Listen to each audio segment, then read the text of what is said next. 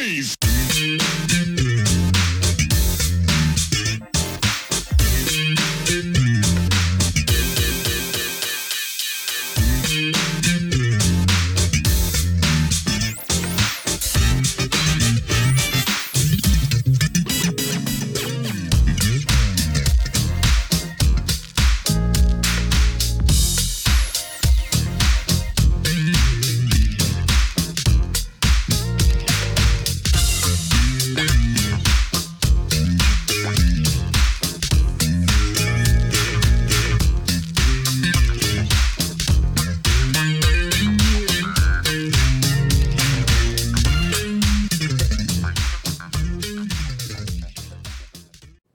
Welcome back to the next part of this Truth in Rhythm episode.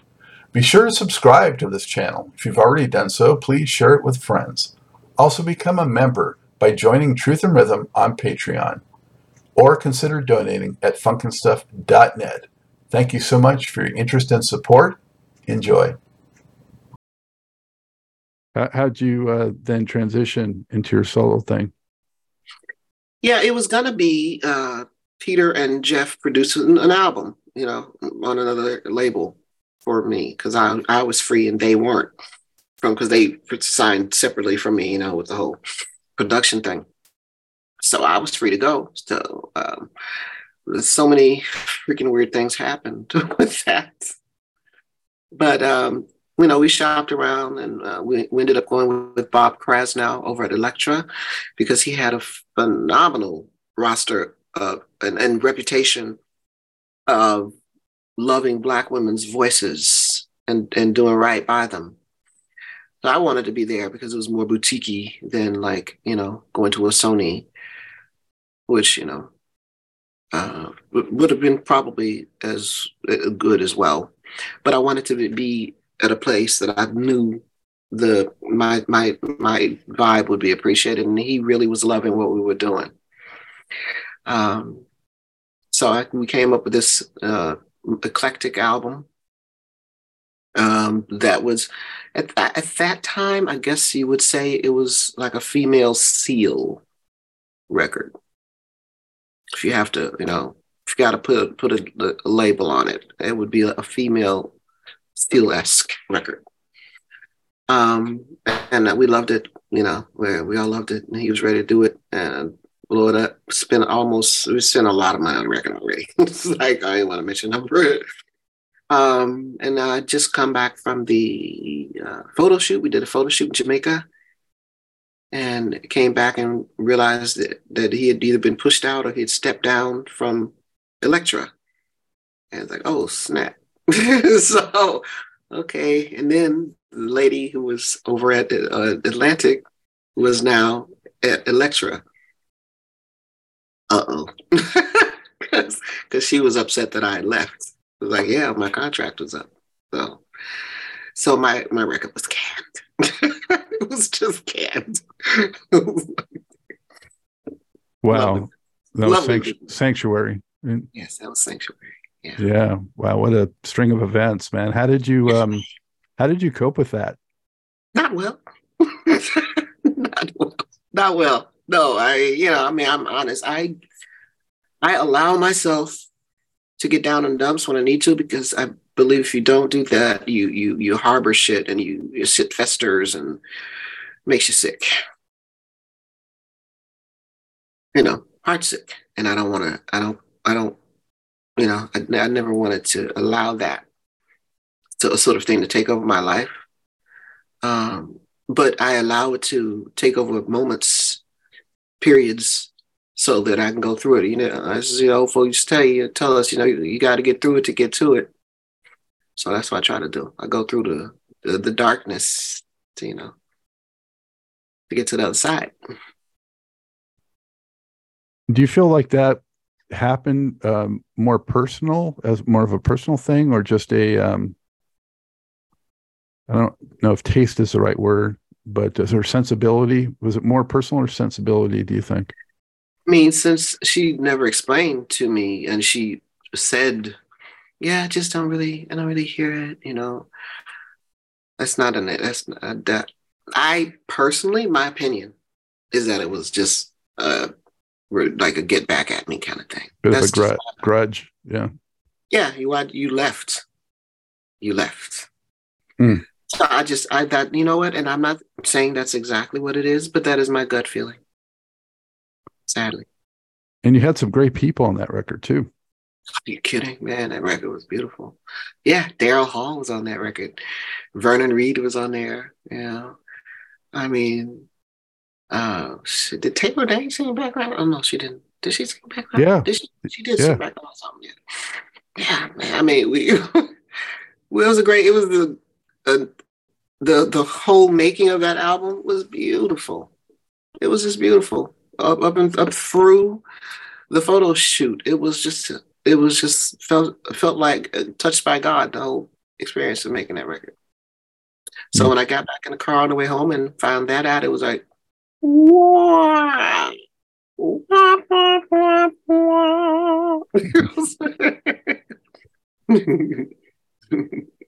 did, did you know? Uh, I know uh, Doug Wimbish was on there too. Did you know those guys? Did Living Colour do some shows with Family Stand?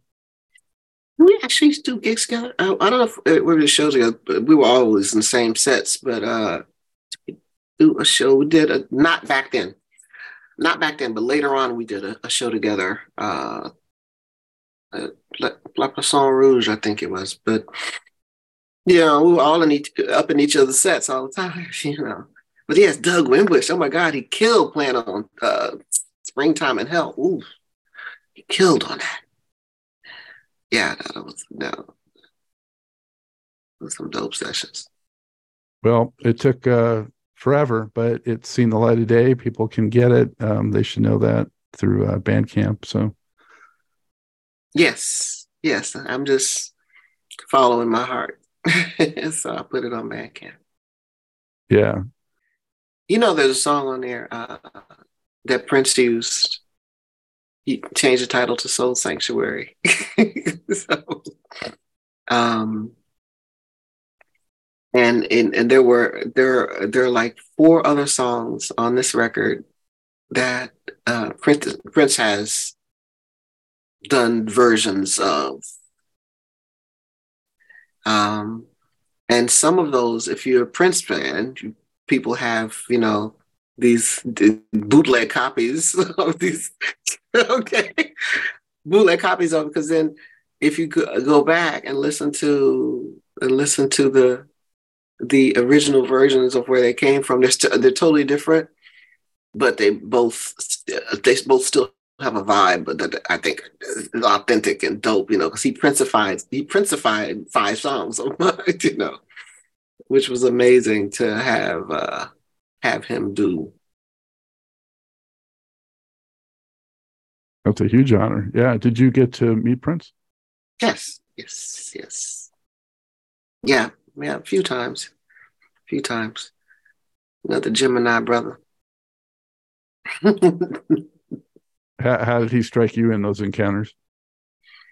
Um, he was friendly. He was, you know, he was friendly. He, he reminds me of Gemini. He's sort of uh, quiet and and making little jokes. You know, this is like I remember one time I met him, he was just sucking on lollipops the whole time. um, and we had a, you know, we had a, we were gonna actually get together and write some songs. But we never got together to write. So he just worked on these songs.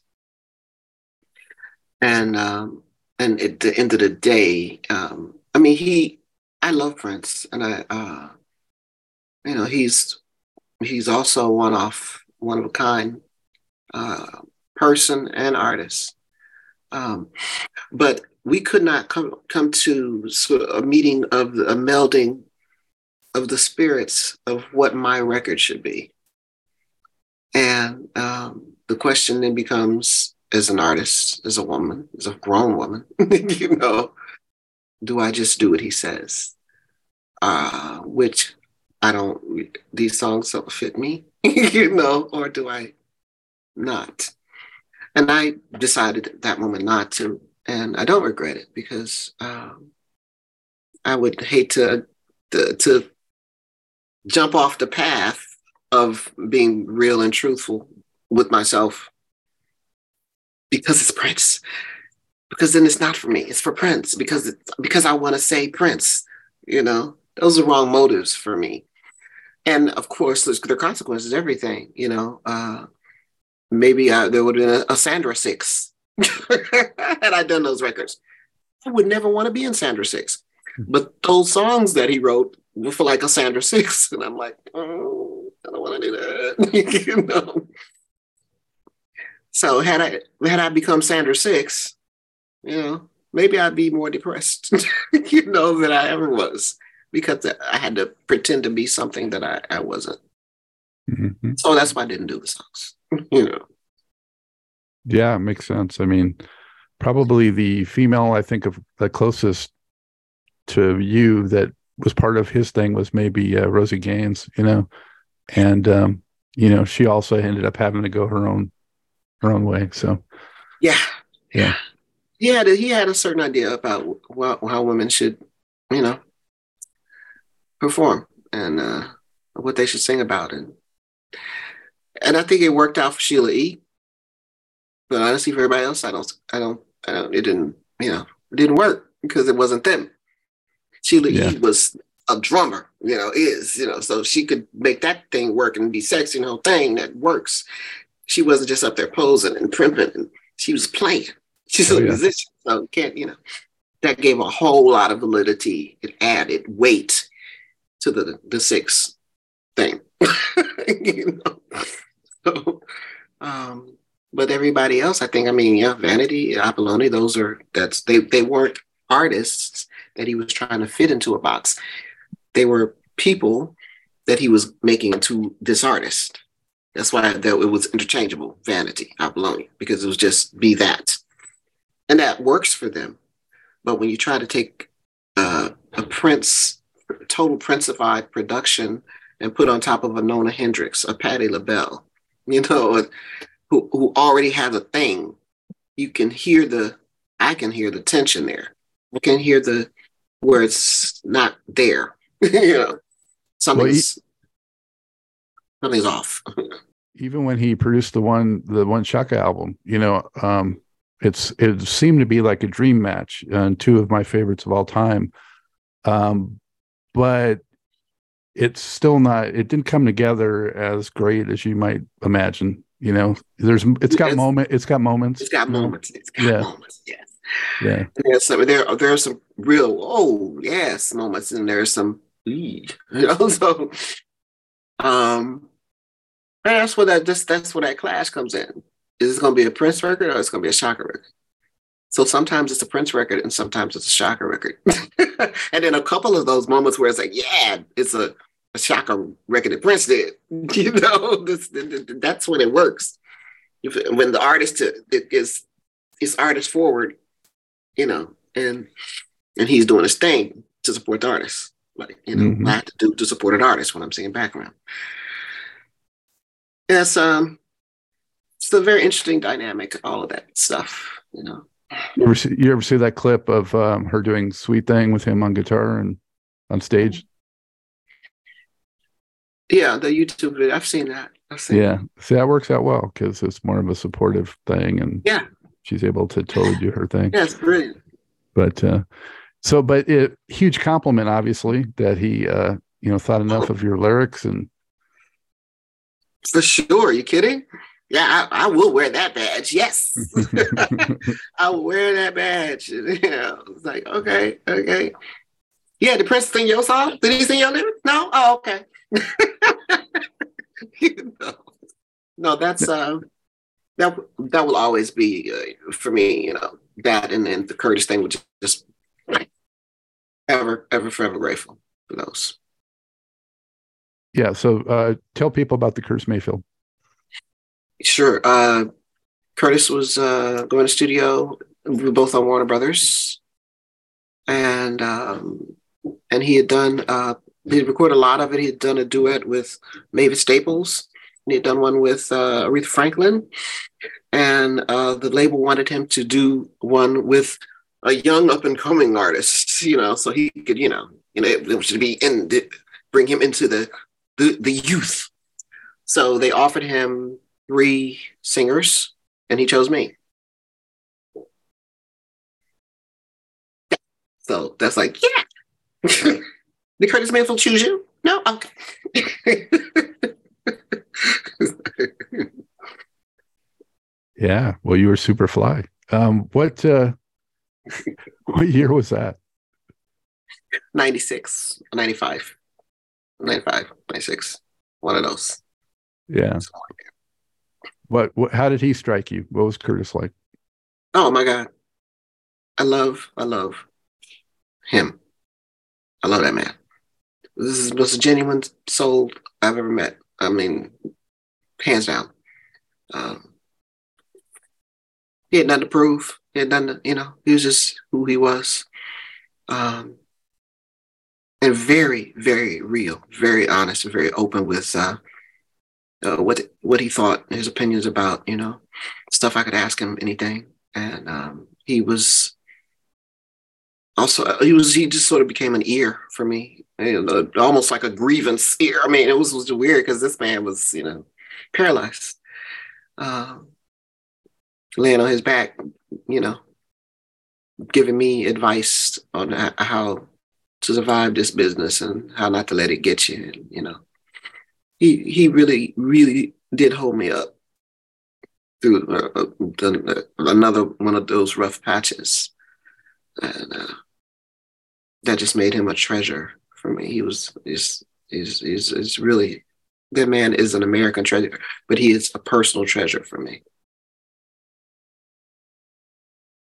And just a songwriter, songwriter too, I think. Songwriter, arranger, producer. Everything, yeah. He's a giant. Mm-hmm. Absolute and, giant. And that was, you know, 10 years prior, well, more than that, I guess 12 years prior, you were part of Chaka's Renaissance. Curtis really had a renaissance with that album. You know, it helped really yeah. shine a light on him for a whole new generation. Whole new generation, which is that was the goal for the, the label, and they, they they did accomplish that. You know, my favorite song on there is not even the one I did. My favorite song is uh, uh, "Here But I'm Gone." Oh God, I love that song. It's like one of the songs I have to play two, three times in a row when I play it, you know. It says a lot about him, you know. Yeah. Mm. yeah. So um, you did finally get a solo record released. Yeah, eventually. yeah. Yeah. So what what did you do differently as part of that process? And you know, how did you feel when it finally hit the streets? Good grief. Um, hmm. What was how was this one different? It wasn't as uh magic. It was more. It was. It was more like a, uh, uh, work. I had to get these. You know, we used different producers, so I had to travel to them and record with, write with them, record with them, and find a vibe with them, and all that stuff. So it wasn't as I would think uh, I would say, organic as uh, the Sanctuary album was. Um, but it had moments that that I can refer to that were organic, and that was um, Knocked Up and Locked Down, which was uh, produced by Mark Batson just one of them sessions that just flowed. One of the writing, I wrote that in just an hour or two in the afternoon. As soon as I heard the track, I just started singing it.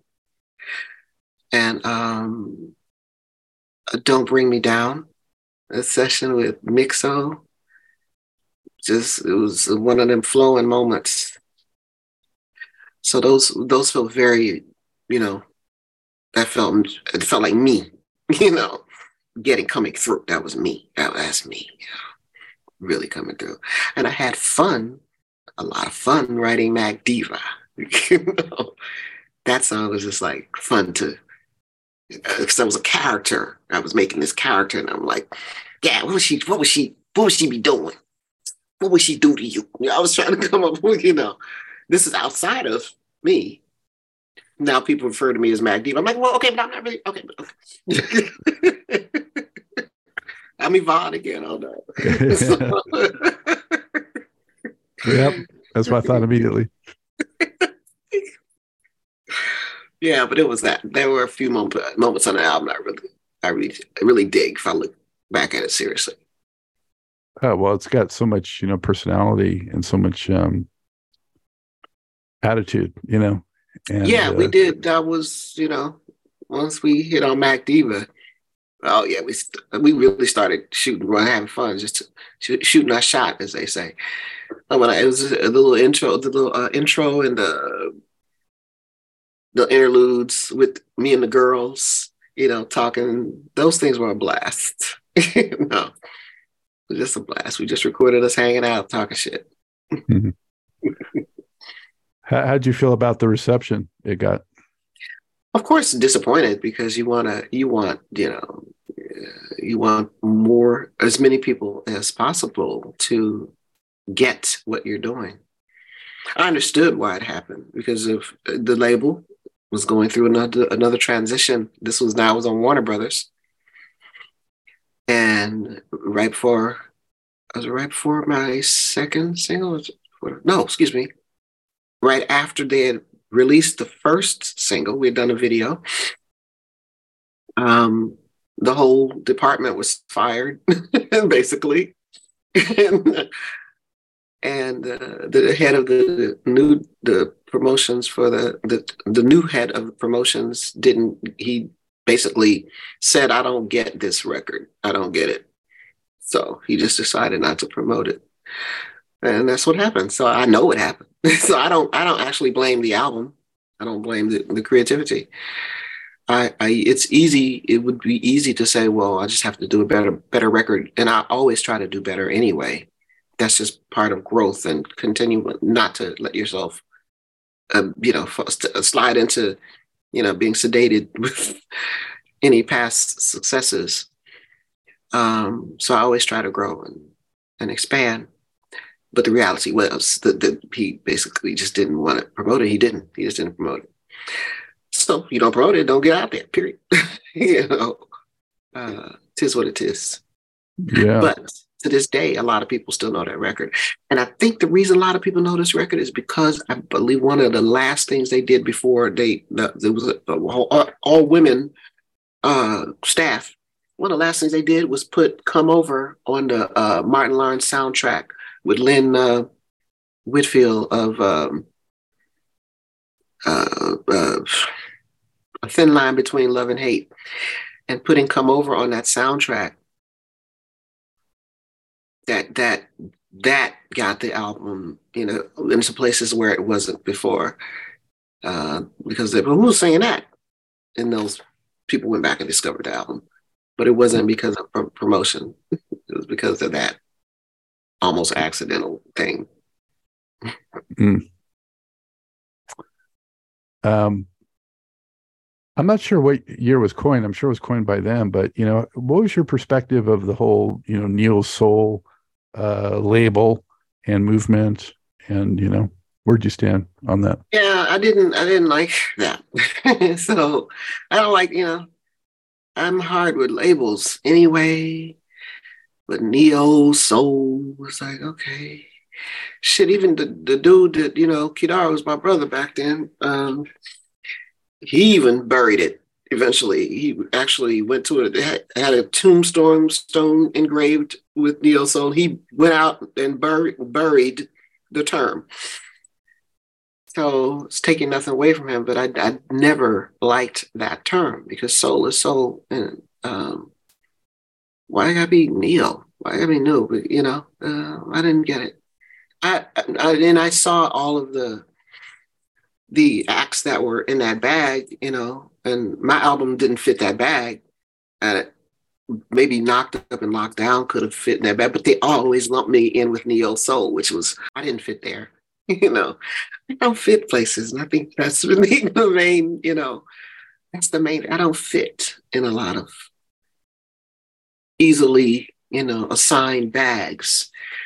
And uh that means I have to have my own lane and uh, uh, and stay there and do that and try to do that as best I can. Yeah, it's called being unique and being an artist.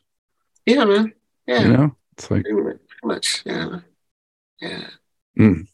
Um, it's funny because you know you mentioned uh, funk before, and uh, feel like it's never gotten its due as a um, genre uh, as it should on equal footing with others. So that kind of gets you know buried a little bit. But then something like neo soul, they're like, oh, we can really market this, so let's really use this. You know? Right. Right. Yeah. It's weird, right? It's like, huh? Wait. Well, so why can't you market funk? Why can't you? Yeah. I don't know. I don't.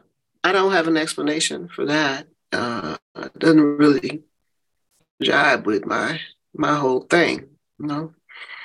Um, I just think if it's good music and it's a good artist, you should be able to f- figure out a business plan to make it work and to to profit and the whole thing. Uh, but I think folks folks uh, just sort of sort of follow a bandwagon. Oh, that worked! Oh, let's get a bunch of those. You know, so yeah. Oh no, that doesn't fit this. So let's not do that. You know, but that's dope. That's dope too. You know, you know, you can't treat a whole swath of population population like they're sixth graders, but that's what they do. so it's given the, the, you know the, the watered down version of everything. People can uh, more easily deal with simplisticness. Exactly. So and, and uh, they don't have to, you know. Jump into your next uh, record, Sandra. Gemini uh, took five years, but um, that one came, and uh, I really like that album. Um, Thank you. You know, just um, it's got a "Slipping in the Darkness" cover, which is you know certainly done in a very interesting treatment, and yeah. um, you know, Dizzy, uh, you know, great guests again, and bringing Roy back. You know, yes, yes, yes, callback, yeah yeah, that was a great session too. Um, that album it took so long because I didn't have a deal, you know, and um, and I had already started recording for this this next record on Warner. So, all right, I got songs. I'm already starting. I'm starting to, you know, pull this thing together. So then I had to try to finish it with, you know, without any budget, just with me, you know, you know, getting songs from friends and tracks and producers that I had connections with and and uh, filling out an album. And then trying to figure out if that was the beginning uh, of the the independent artists boom. It was 2000. It's like, all right, you can we can do this on. What was that girl, Ani DiFranco, who uh, really did it on? I was like, okay, we can just release it online. So uh, I just I decided to go that route uh, then, of course, Expansion over in the UK offered to to pick it up, and that got it over there with Ralph Tee. Um, got it, got it got it a lot more exposure. Um, being on Expansion, and he put it on a couple of a few a couple of songs on those luxury soul releases that he did once a year. Um, but that album was it it was disjointed because of that because it was you know I, I sort of picked and you know I tried to place them the songs the cuts on on the on sides you know because I realized okay this this really this is a story this is another story so that makes sense anyway so that's why I did it Gemini both sides um and, um, and I think, I mean, that's a lot of people's favorite record of mine, actually, which is like, wow, that's the one without a label. you know? Leave, get out of my business, don't do it. you know? It'll be hard for me to pick one, but it, it might be that one. I really like it. Um, yeah. So, um, you uh, found your way back with the family stand. Um, yes. How and why did that come back together? Um, I think was at that point I was over. So over here, yeah, I moved to the Netherlands at that point, and um, you know, I was putting. I was also I was producing events, and so to get the fam stand over here, you know, because they love fam stand over here in Europe, you know. Um, so we put together a family stand tour, and then after we did the tour, it's like we need to let's show like we can do this. Let's, let's make a record, you know. So we did some recordings and um and released those I think the first one was via uh, Go Entertainment over here. It's a, a Dutch label with a uh, Jacques Brown, really dope music man who has a label. And uh, I think the next one was the next one was Shock. I don't remember how we did the next one. We did like two albums independently like that. Somewhere in there. In the 2000s. Were you do- doing the Daughters of Soul yet, or did that come after the reunion? I started that. That was that was I did Daughters of Soul before. I started uh, Daughters of Soul in 2004, and I think the Family Stand stuff. I think we started 2007, maybe. So the Daughters of Soul. Um, who were the uh, people in the first one you did? Uh, the first one was Lalah Hathaway and um, Lisa Simone and Indira Khan and as as the daughters of the legends. And then I have what I call the spiritual daughters of soul, which was Nona Hendryx from LaBelle, Joyce Kennedy from uh, Mother's Finest, and Sandra St. Victor from the Family Stand, those with, with, with all three of us with our rocky edged spiritual daughters of soul. So I thought it'd be a nice mix to have us do, do these gigs together and you know pair pair Nona Hendryx with Simone, pair Lalah Hathaway with, with, with you know with Joyce and pair I actually paired Lalah with me and um, Lisa with Nona, right? So I mean, I, it was just doing duets that were unexpected. Uh, these d- different stylized folks, and oh my God, those shows were so much fun. It was so much. I mean, audiences were on their feet for two hours, two hours, ten minutes. It was brilliant, absolutely brilliant.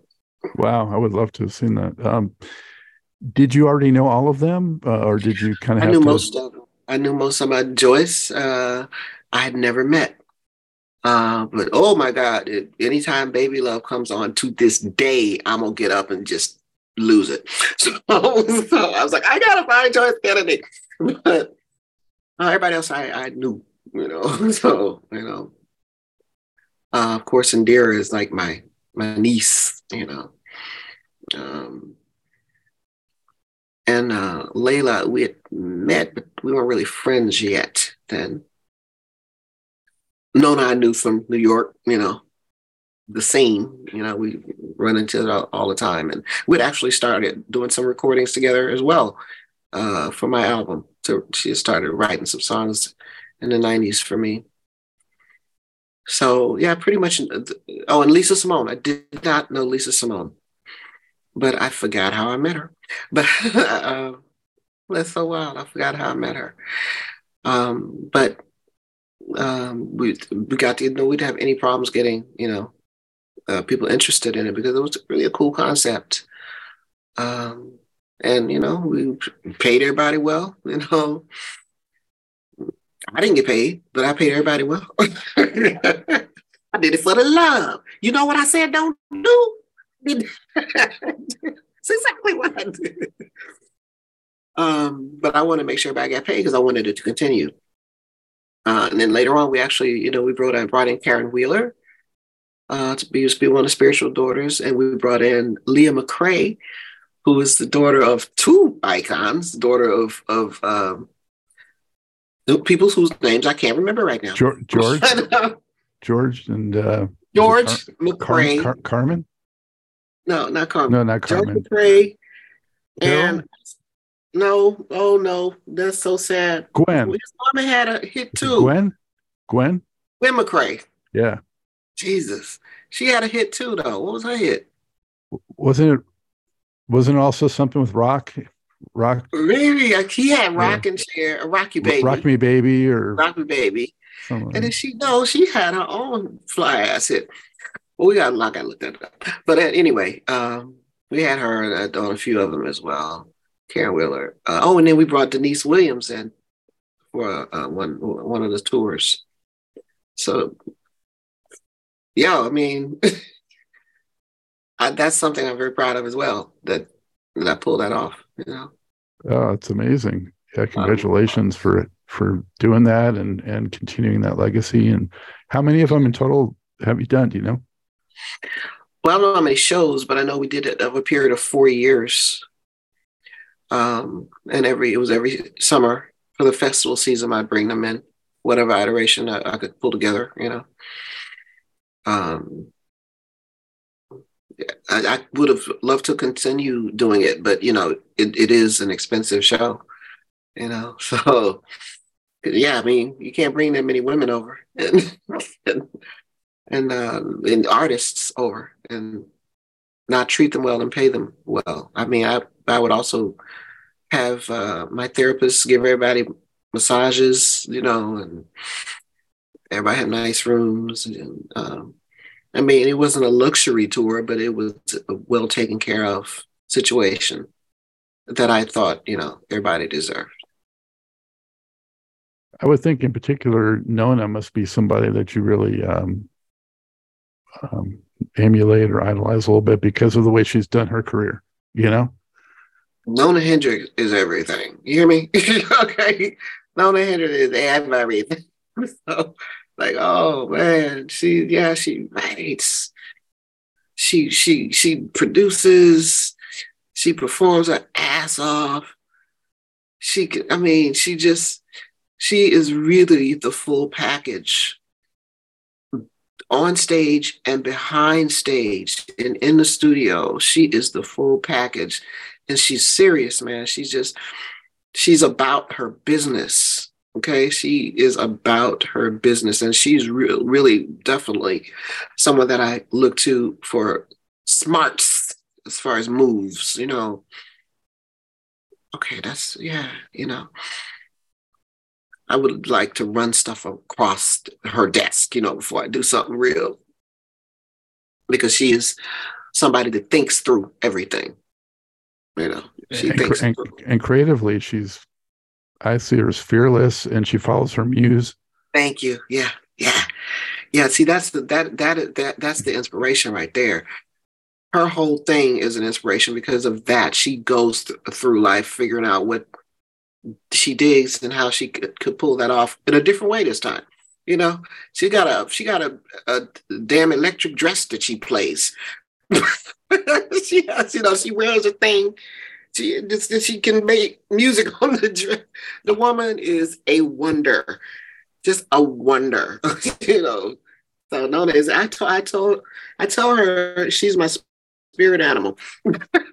she's like, yo, Oh, I love me some. I love me some Miss Hendryx.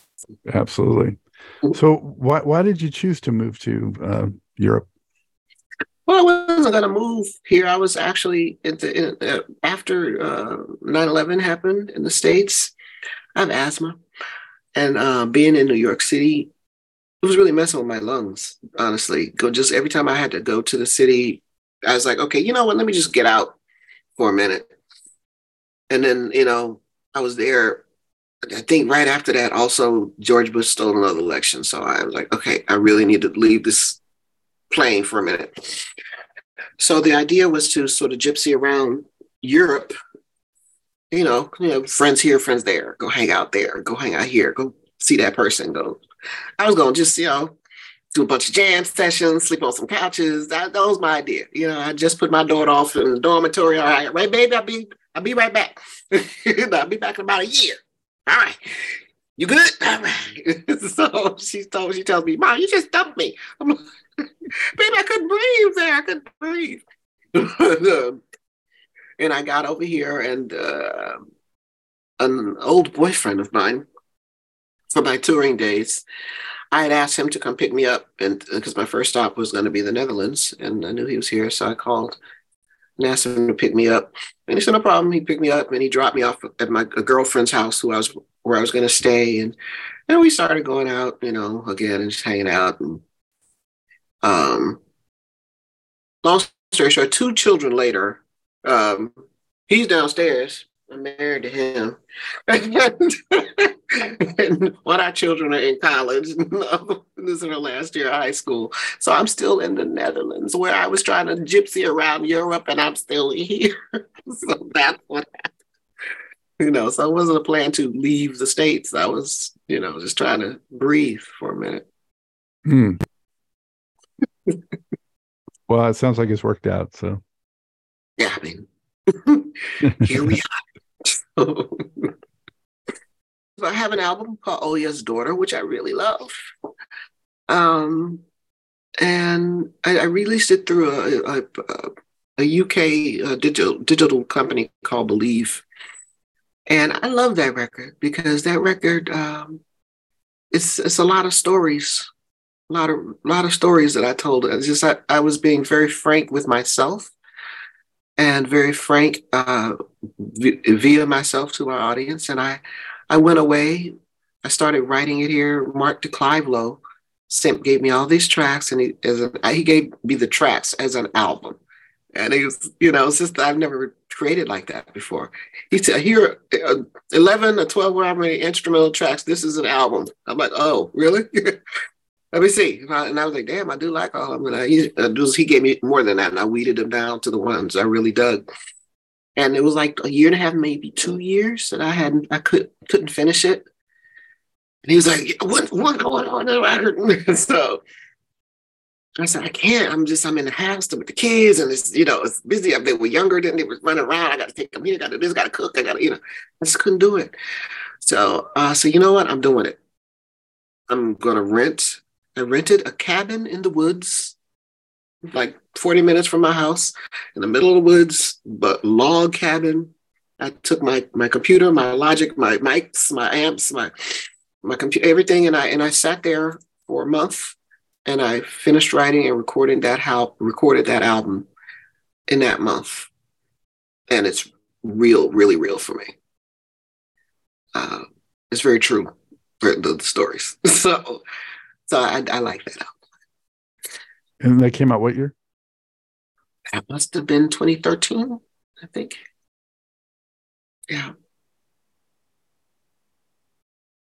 and how was the reception you know what kind of feedback and well people the people that heard it really liked it but again we, we're doing something independently like that you know i'm not really expecting to hit beyonce numbers i just want to get my music out there and and get my uh,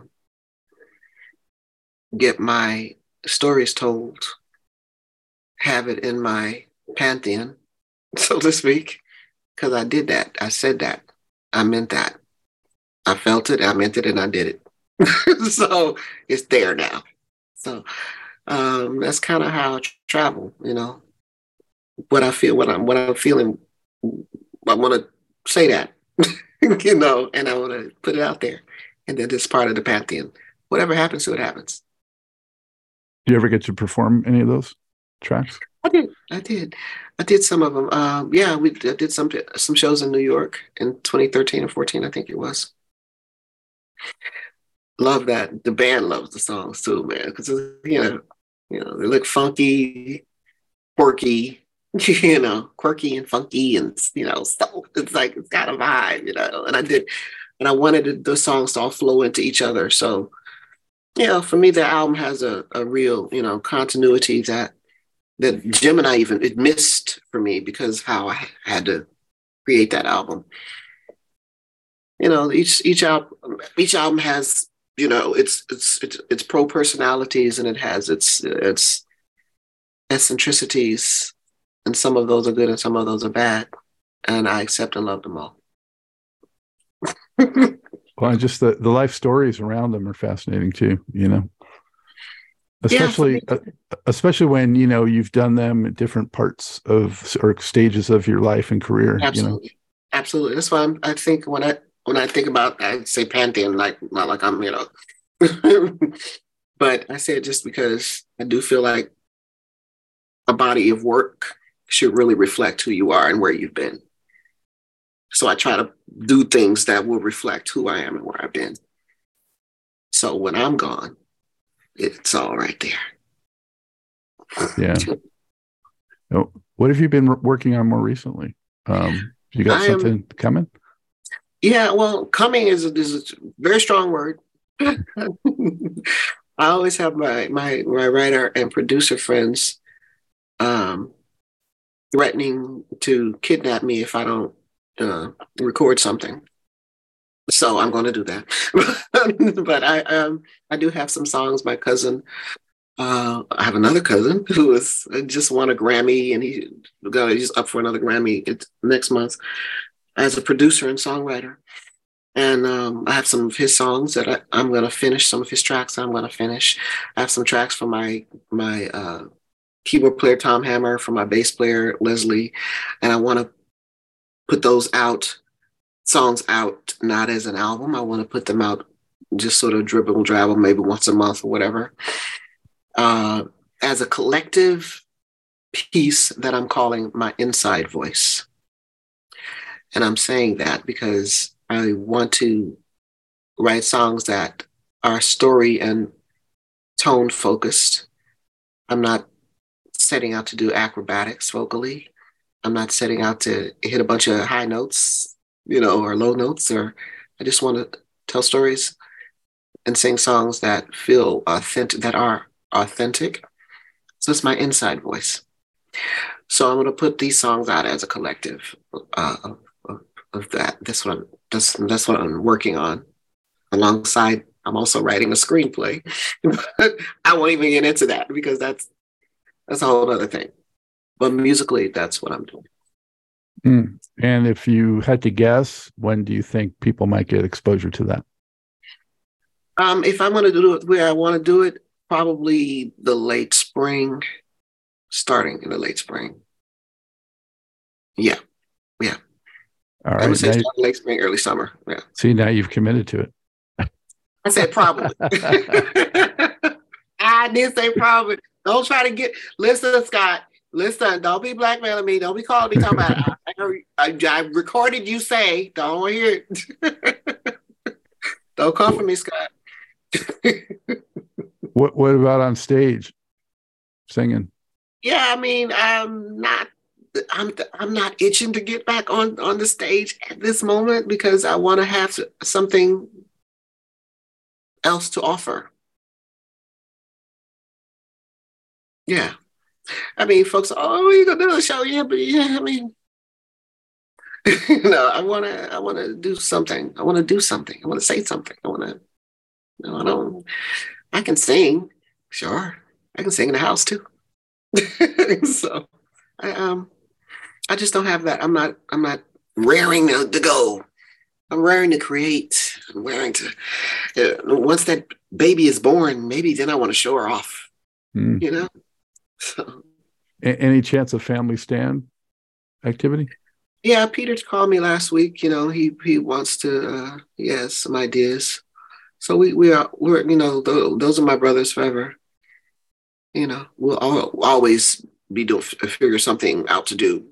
You know I don't know how often it'll be, but uh, we're always together one way or another.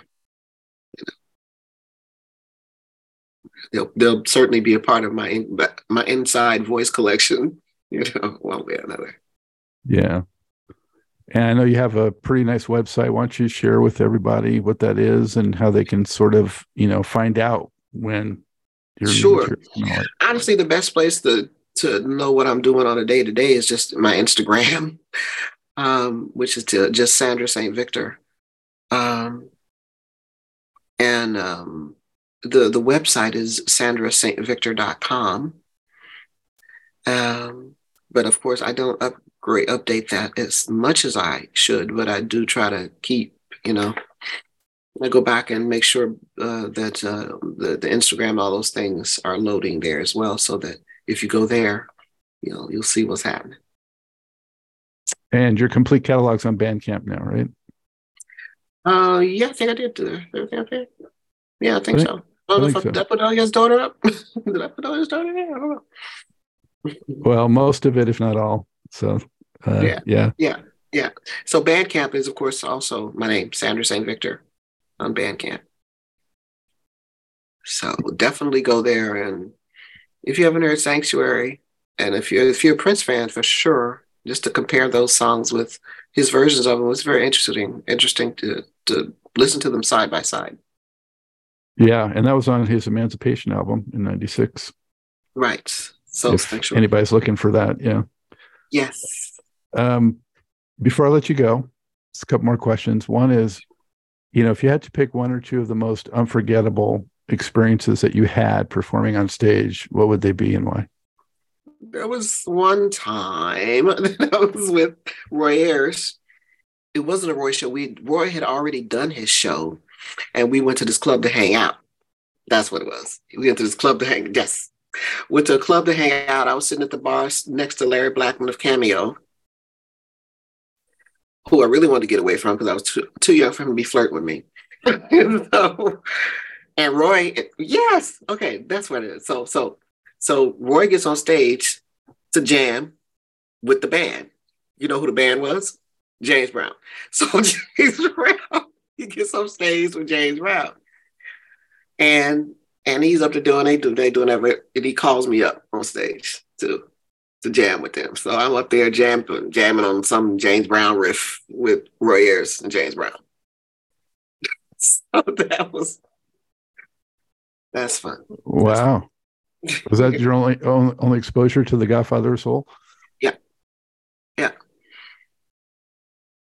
No, my dad took me to a James Brown show when I was a kid too. He did take me to James Brown. So I saw James Brown as a kid, as a very young kid. He tells me that. I don't remember that show.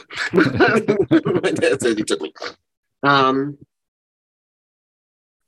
uh, yeah, I think the other the other biggest things that I would that come to mind are um, the first time I did these huge festivals in Europe with Family Stand, and we did we did Pinkpop and we did Glastonbury.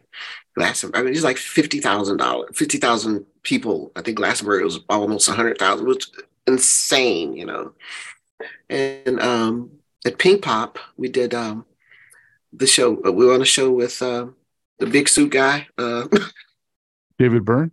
David Byrne. He was on that set. Soundgarden was on that yeah. show, and um, and my favorite memory of that was not being on stage. Well, yes, being on stage and the whole audience is saying, "God, it's your ass," or "Slide rise." Oh no, these are all white people. you know, they all knew these these songs, so that was amazing. But after the show, the dude from Soundgarden, the lead singer, you know, Chris Cornell. Chris Cornell. Chris, right, Chris Cornell. I thought he was so cute. And, you know, remember, this is not nowadays. This was back then. This was the 90s. And I was like, Can I kiss your lips? he said, Sure. Kissed him smack on the lips. Them beautiful lips. wow. I kissed Chris. I was very bold back in the day. I just kissed him on the lips and he enjoyed it. so that's a fun memory. That's great stuff. Thanks for sharing that. no problem. um, gonna make you think a little bit more before we part ways here, and that is, you know, I often like to ask guests, uh, Sandra, if they could only have five albums for Desert Island for all time, you know, well, what would terrible. be those those five? I know. It's a well, terrible question. They they can't oh be ones that, that that you're a part of. Ooh, wow. Oh, good Lord. Mm, man, how do I break down which Stevie Wonder album? Uh, ooh. Innervisions, or Music of My Mind, one of those. um, Ella Fitzgerald live in Hollywood. Live in New Orleans by Maze. Mm. I love that freaking album. That yeah. album, it takes me there all the time. How many was that? Oh, Ask Rufus, because I love that album. And um, best of Doug and Jean Carn record. Okay, that's five. Okay, that's five. Okay, and that all, that just that's so the tip of just the top of the dome. I can't cannot answer that question. Well, I'll I'll, I'll uh, break the tie for you on uh, Stevie. I'll say Innervisions because that's my favorite. Stevie probably my. All right, cool. All right, thank you. Thank you. Uh, what are your five? Oh God. Ah! Turn the tables on you, didn't I, Scott? You're yeah, the first buddy. person to do that, amazingly. People scared. I ain't scared. do, you, do you really want to know? Yeah, I do. Well, of course, it can't just be five, but five that would be in that running. I would say it would be like Prince Sign of the Times, uh, Stevie Wonder Innervisions, um, Parliament Mothership Connection, Ohio Players Honey, mm. Nice. It could be Isley Brothers Go for Your Guns or um Oh, damn, that's a good one too. or Earth That's- Wind of Earth Wind of Fire. Um Oh my God, how did I leave Earth with Fire? all in all. All in all, yes. Dun, dun, dun, dun, dun. Which one is Be Ever Wonderful on? It's on that. Okay, Yeah. that's the one. Yeah. That's the one. That's got Serpentine Fire, it's got fantasy. It's That's the one. That's the Yeah. one. That's the one. See, I see it because five, man. Because I knew I, I knew I had to have Ella, so that, that gets my jazz. But I would also want to have some. If I'm on an island, I'm gonna need uh, something to get jumping in. So I would put one like Hezekiah Walker, just live yeah. by any means necessary. I need a gospel thing in there. So I'll do something like that with a lot of fire. you know? Yeah, I mean for variety's sake, I would like like a Herbie Hancock also and Yeah, right. um, yeah. So man, yeah. that's a tough one. man. Give us ten. I didn't realize how cru- I didn't realize how cruel my question was. Mirror baby. Well, Sandra, um, got to let you go, but um, one final question, and that is, you know, as you look back uh, on your career, what are you most proud of? Probably Curtis Mayfield duet. Because he's uh he's an icon. He is really, you know, almost a blueprint for, you know, black excellence. And for him to choose to sing a duet with me when he had options of two other people who had names who, who had already had records out, you know, he chose me. that gives me a serious, you know, feeling of valid, you know, validation. And um just deep, deep, humble love for that. That's that's it. He's it. Yeah, makes sense to me for sure. Yeah. yeah. Uh, congratulations on that, and congratulations on everything you've accomplished. And thank you so much for bringing so much great music to all of our ears and our hearts. Thank you, Scott, man. Thank you for doing this again. Appreciate you so much. I hope you enjoyed this episode of Truth in Rhythm. A big thank you goes out to our guest as well as to you, the viewer and listener. Also, much gratitude to Pleasure for supplying the show's funky opening and closing music. As a reminder, you can always access the complete list of linked shows by episode at funknstuff.net. I urge you to support this program and receive the extra benefits along with that by subscribing to the Funk and Stuff channel on YouTube and sharing it with funk, R&B, and jazz lovers, joining Truth in Rhythm's membership program at Patreon, submitting a donation at funknstuff.net, buying Everything is on the One, the first guide to funk book at Amazon, shopping at the Funky Things store for cool merchandise at funknstuff.net, and linking through funknstuff.net for all of your Amazon purchases. In addition, if you're an artist or anyone seeking proven, results oriented professional marketing, PR, writing, or editing consultation or production, check out the media services section at funknstuff.net. Also, I encourage you to drop me a line at scottg at funknstuff.net. I love the feedback, suggestions, guest requests, appearance and sponsorship inquiries, and just talking about my favorite subject, groove based music. For now, and as always, this is Scott Dr. GX Goldfine saying, keep on Keep on vibing to the rhythm of the one.